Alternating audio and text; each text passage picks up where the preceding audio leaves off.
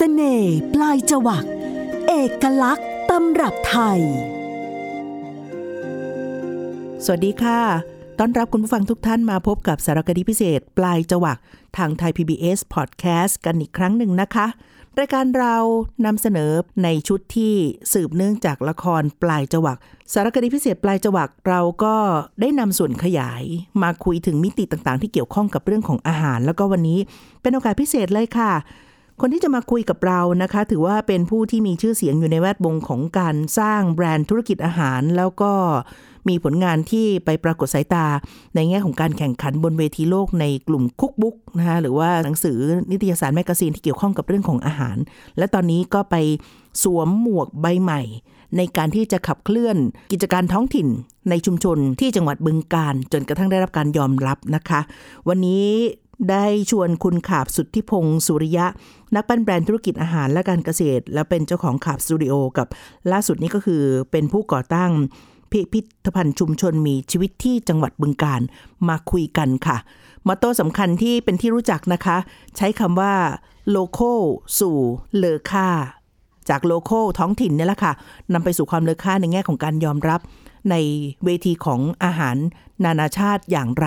ผ่านการประกวดหลายครั้งแล้วก็ได้รับรางวัลมาด้วยนะคะ เราจะคุยกันแล้วก็เชื่อมโยงว่า อาหารมีชีวิตอาหารท้องถิ่นอีสานอย่างที่บึงการเนี่ยมีความโดดเด่นและน่าสนใจอย่างไรบ้าง ต้อนรับคุณขาบนะคะ สวัสดีค่ะ สวัสดีครับ คุณโสภิตครับค่ะ ต้องเริ่มแบบนี้ก่อน เมื่อกี้แนะนำเป็นเพียงเบื้องต้นเท่านั้นเองว่าคุณขับอยู่ในแวดวงของธุรกิจอาหารมาอยู่นาน แต่ว่าที่จะโดดเด่นที่สุดก็คือการทำงานเป็นนักออกแบบ แบรนด์ แล้วก็สร้าง concept design ต่างๆ ด้วย จนกระทั่งล่าสุดคือส่งผลงานหนังสือเกี่ยวกับอาหารไปประกวด แล้วก็ได้หลายรางวัลในเวทีระดับโลกด้วย เล่าให้คุณผู้ฟังฟังสักนิดหนึ่งสิคะว่า สิ่งที่อยู่ข้างหลังที่มีความสนใจ จนกระทั่งผลักดันมาสู่ความรักความชอบในอาหารนี่เกิดจากอะไรคะเรียนตามตรงนะครับว่าผมเนี่ยมันมีความลุ่มหลงแล้วก็รักในความเป็นรากเหง้านะครับ คือคนเนี่ยมันจะมีคุณค่าก็ต่อเมื่อเราเห็นรากของตัวเองนะครับ ตัวผมเองก็เช่นกัน ผมเกิดที่บึงการ แม้จะทำงานด้านการออกแบบ แล้วก็ประสบความสำเร็จในเวทีระดับโลกแล้วก็ตามเนี่ยแต่สิ่งสิ่งที่สำคัญสุดเนี่ยเราต้องไม่ลืมอดีตและรากที่มาของตัวเอง นั่นก็แปลว่าผมถึง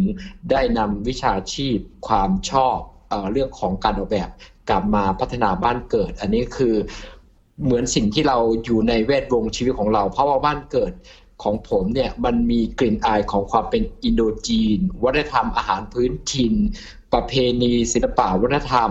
และก็สิ่งสำคัญคือชุมชน ผมมีความรักในชุมชน และก็วันหนึ่งถ้าสามารถเอาวิชาชีพมาส่งเสริมชุมชนให้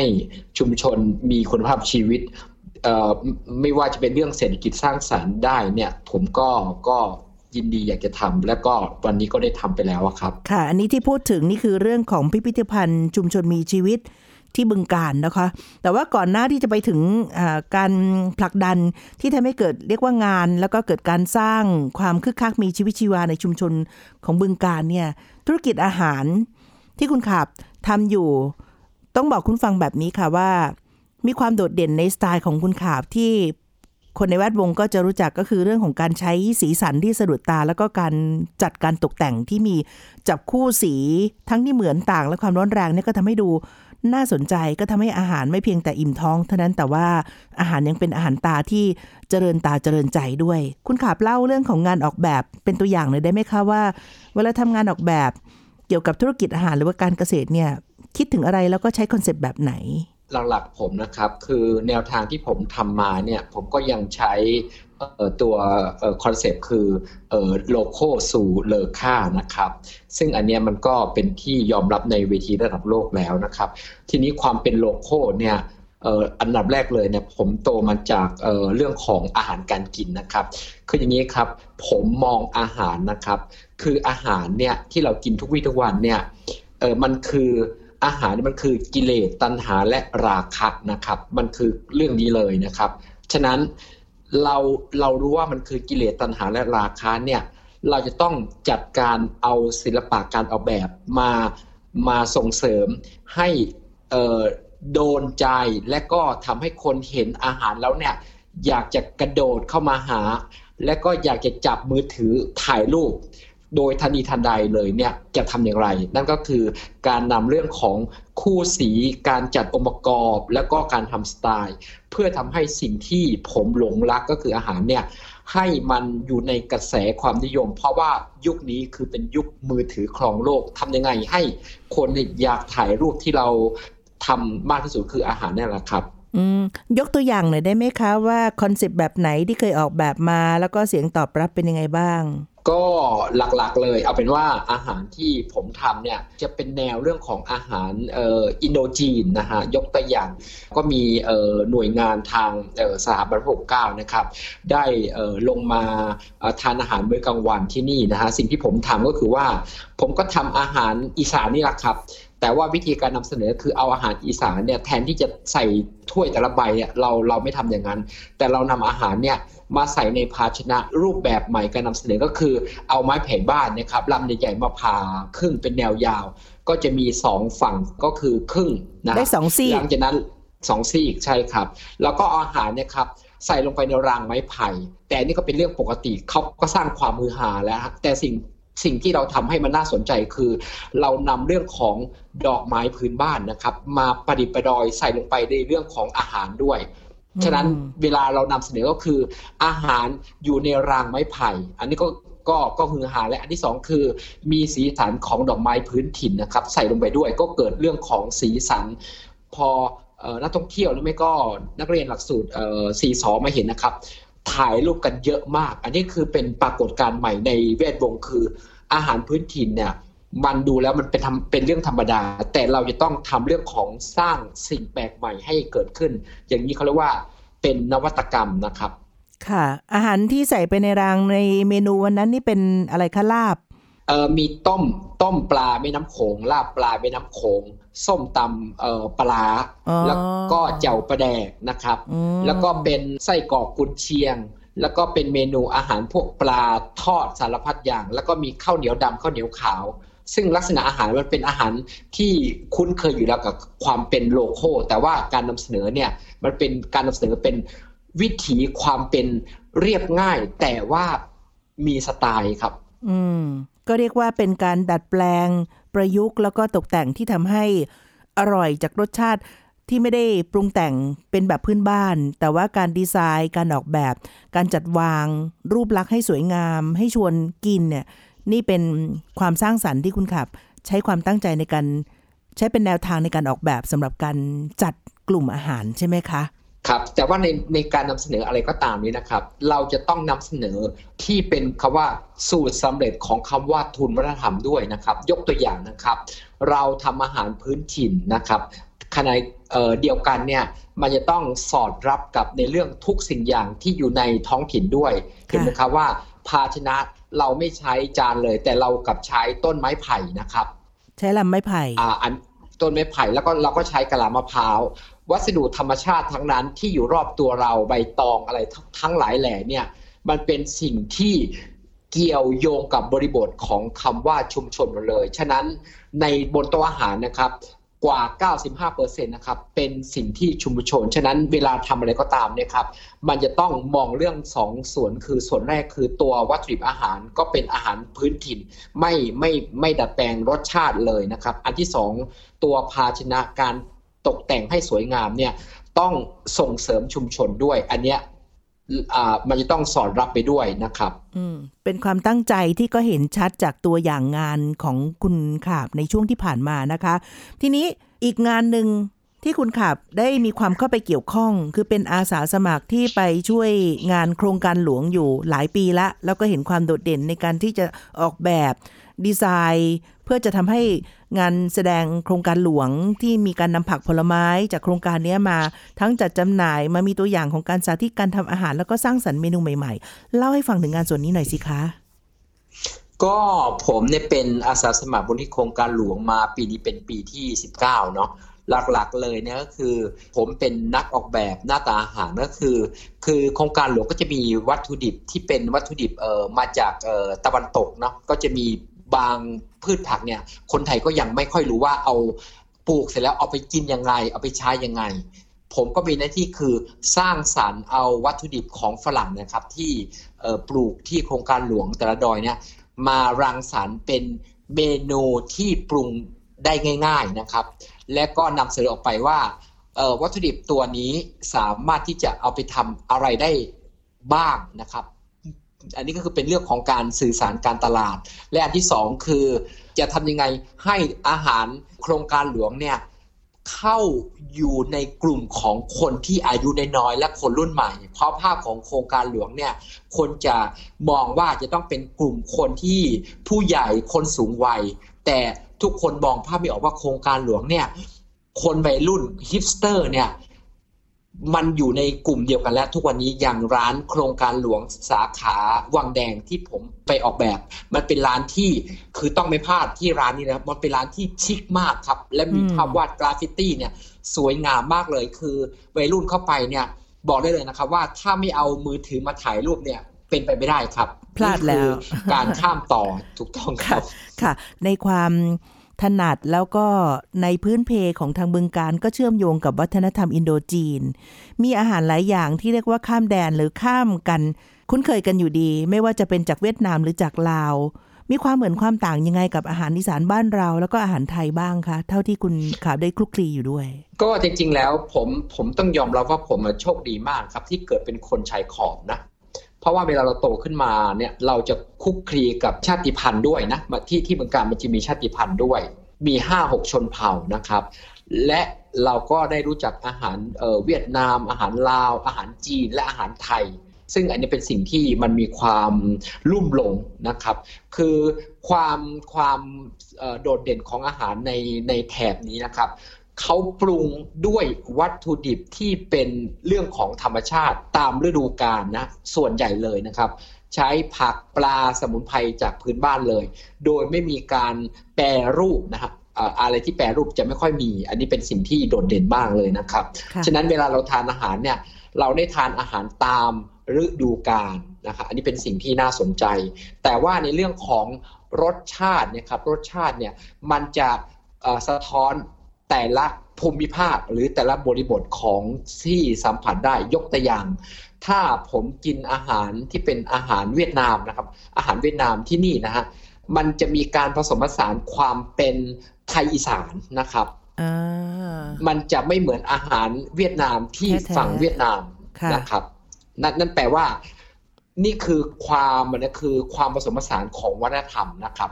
เวียดนามที่เป็นแบบไทยอีสานยกตัวอย่างบางเมนูได้ไหมคะคุณขาบ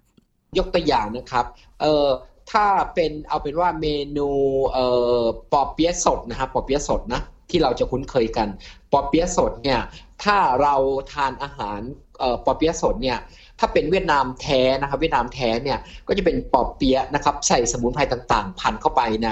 ไส้แล้วก็อาจจะมีเอ่อหนังหมูข้าวคั่ว นะครับ และอาจจะมีกุ้งคุกๆเข้าไป อันนี้ก็คือเป็นส่วนที่เป็นพวกเนื้อสัตว์นะครับ แล้วก็มีสมุนไพรพันเข้าไป แล้วก็เป็นแป้งห่อเข้าไป อันนี้คือเป็นเป็นความเป็นเวียดนามแท้นะฮะแต่ว่าที่นี่นะครับ วิธีการสื่อสารของอาหารเวียดนามที่เป็นปอเปี๊ยะสดเนี่ยก็จะเป็นผักผักสลัดอย่างเดียวนะครับหรือไม่ก็สมุนไพรนิดหน่อยแล้วก็มีกุ้งมีไก่เป็นชิ้นๆ ซึ่งมันมีการกลายพันธุ์ลักษณะดูเป็น ความเป็นเออสมัยใหม่เพิ่มมากขึ้น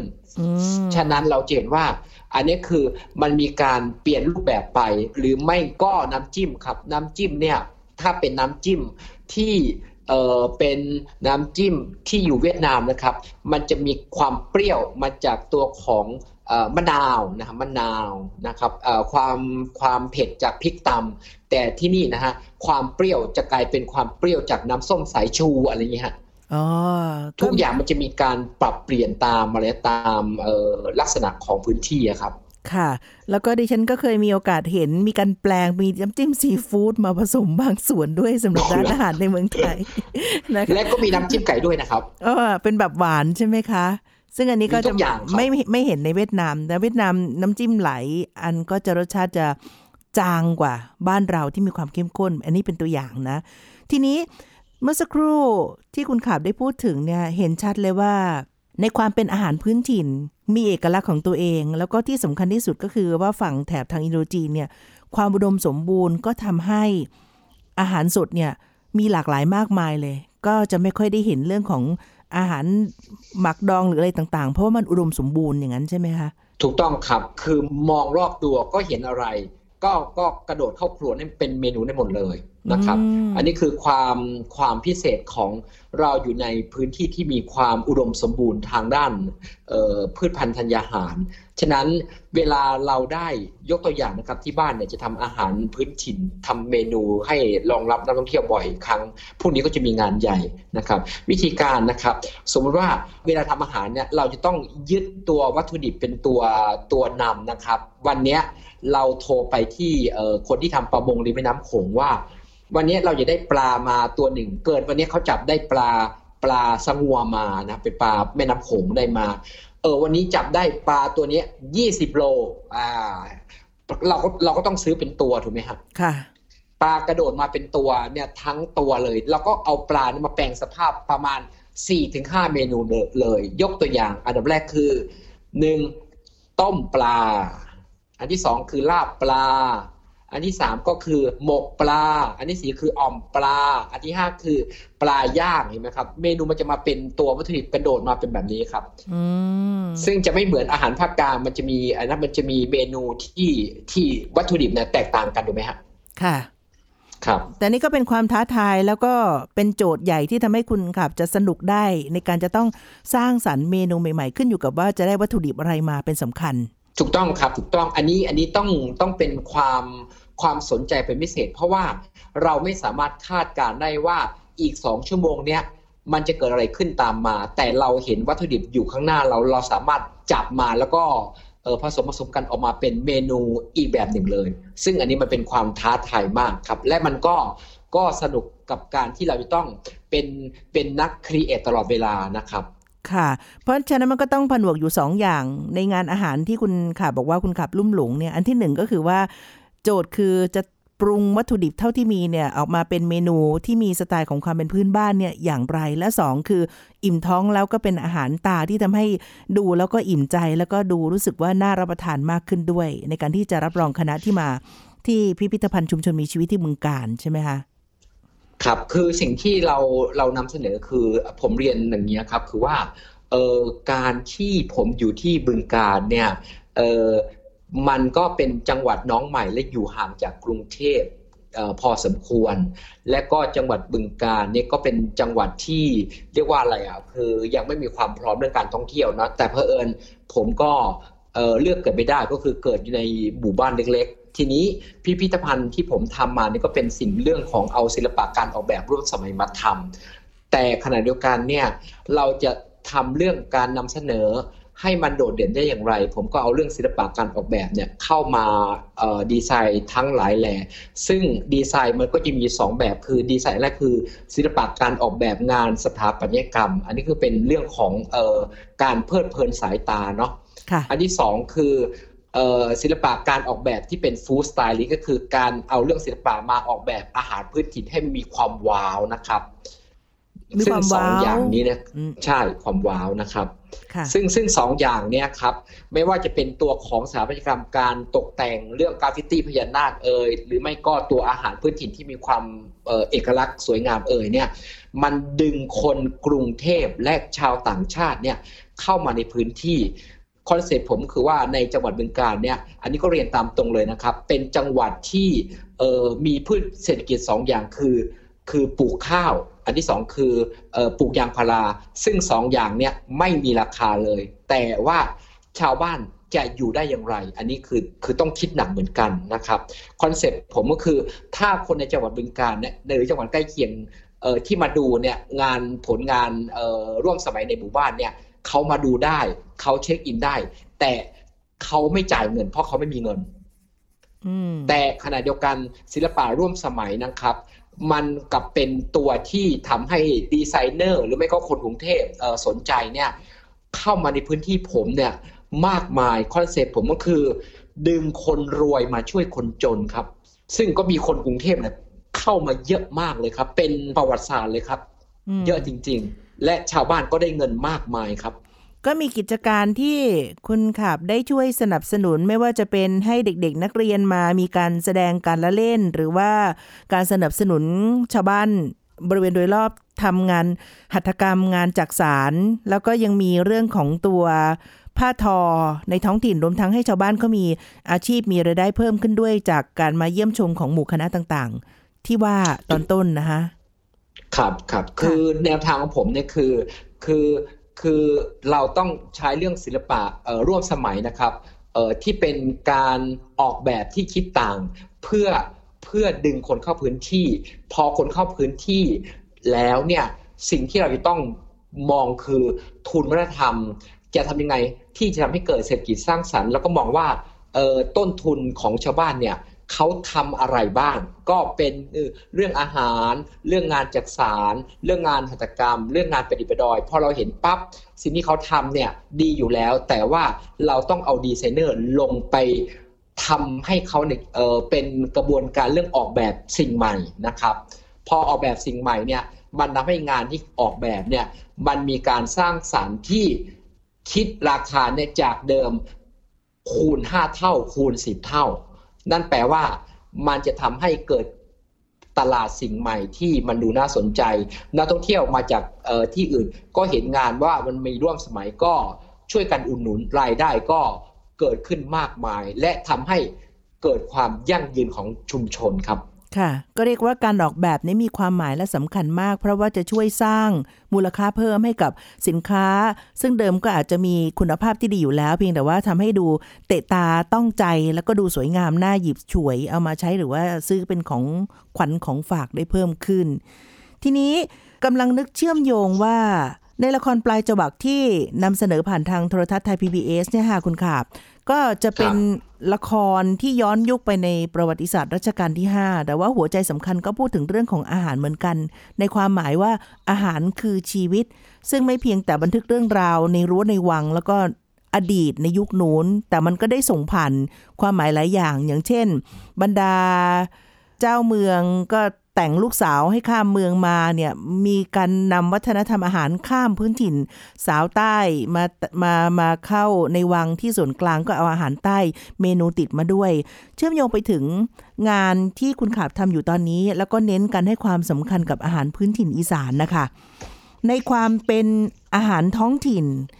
มันก็มีบทบาทสำคัญคือไม่ใช่แค่เพียงทำให้คนอิ่มท้อง แต่ยังเป็นส่วนหนึ่งการบันทึกประวัติศาสตร์ด้วย